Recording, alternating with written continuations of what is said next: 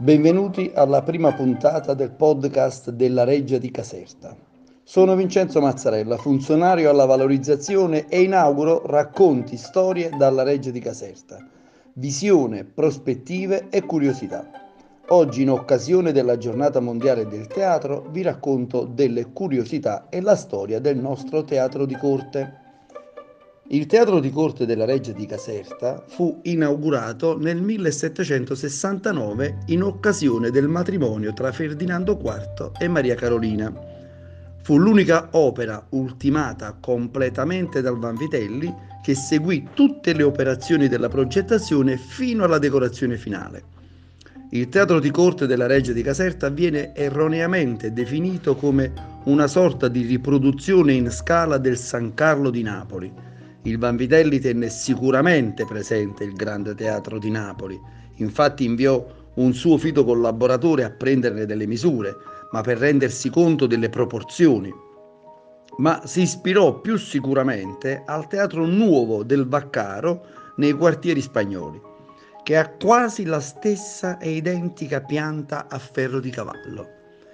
Il Vanvitelli, oltretutto, aveva progettato un teatro esterno alla reggia, sul lato ovest della facciata, perfettamente in linea con le cavallerizie reali sul lato est.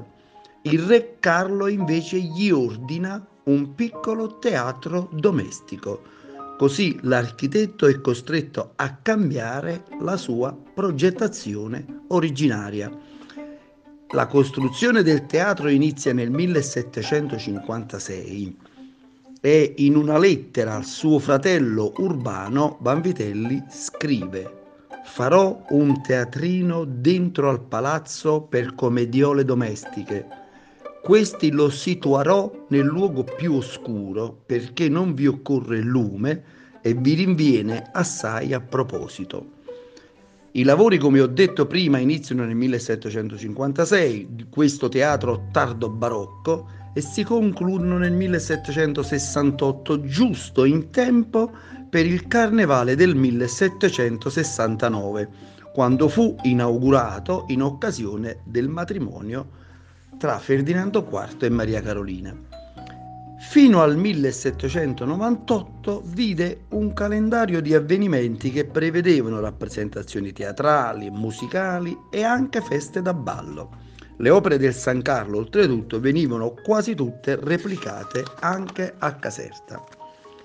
La pianta a ferro di cavallo, che verrà definita poi come dire pianta del teatro all'italiana, di cui ehm, era servito sia il Teatro San Carlo, sia il Teatro Nuovo, sia il Teatrino della Reggia di Caserta, sarà definita teatro all'italiano, ma sarebbe più giusto secondo il mio modesto modo di vedere le cose, definirlo teatro alla napoletana, perché era una eh, rappresentazione ed una costruzione proprio praticamente esclusivamente napoletana.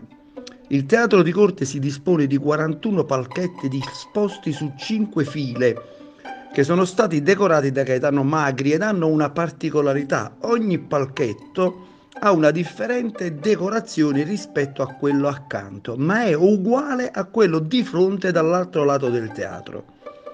I cartapistari Gaetano Navarro e Ciliento e Bonfantini eseguirono i capitelli e le statue di Orfeo e Anfione collocate sul proscenio. Il soffitto invece fu affrescato da Crescenzo La Gamba.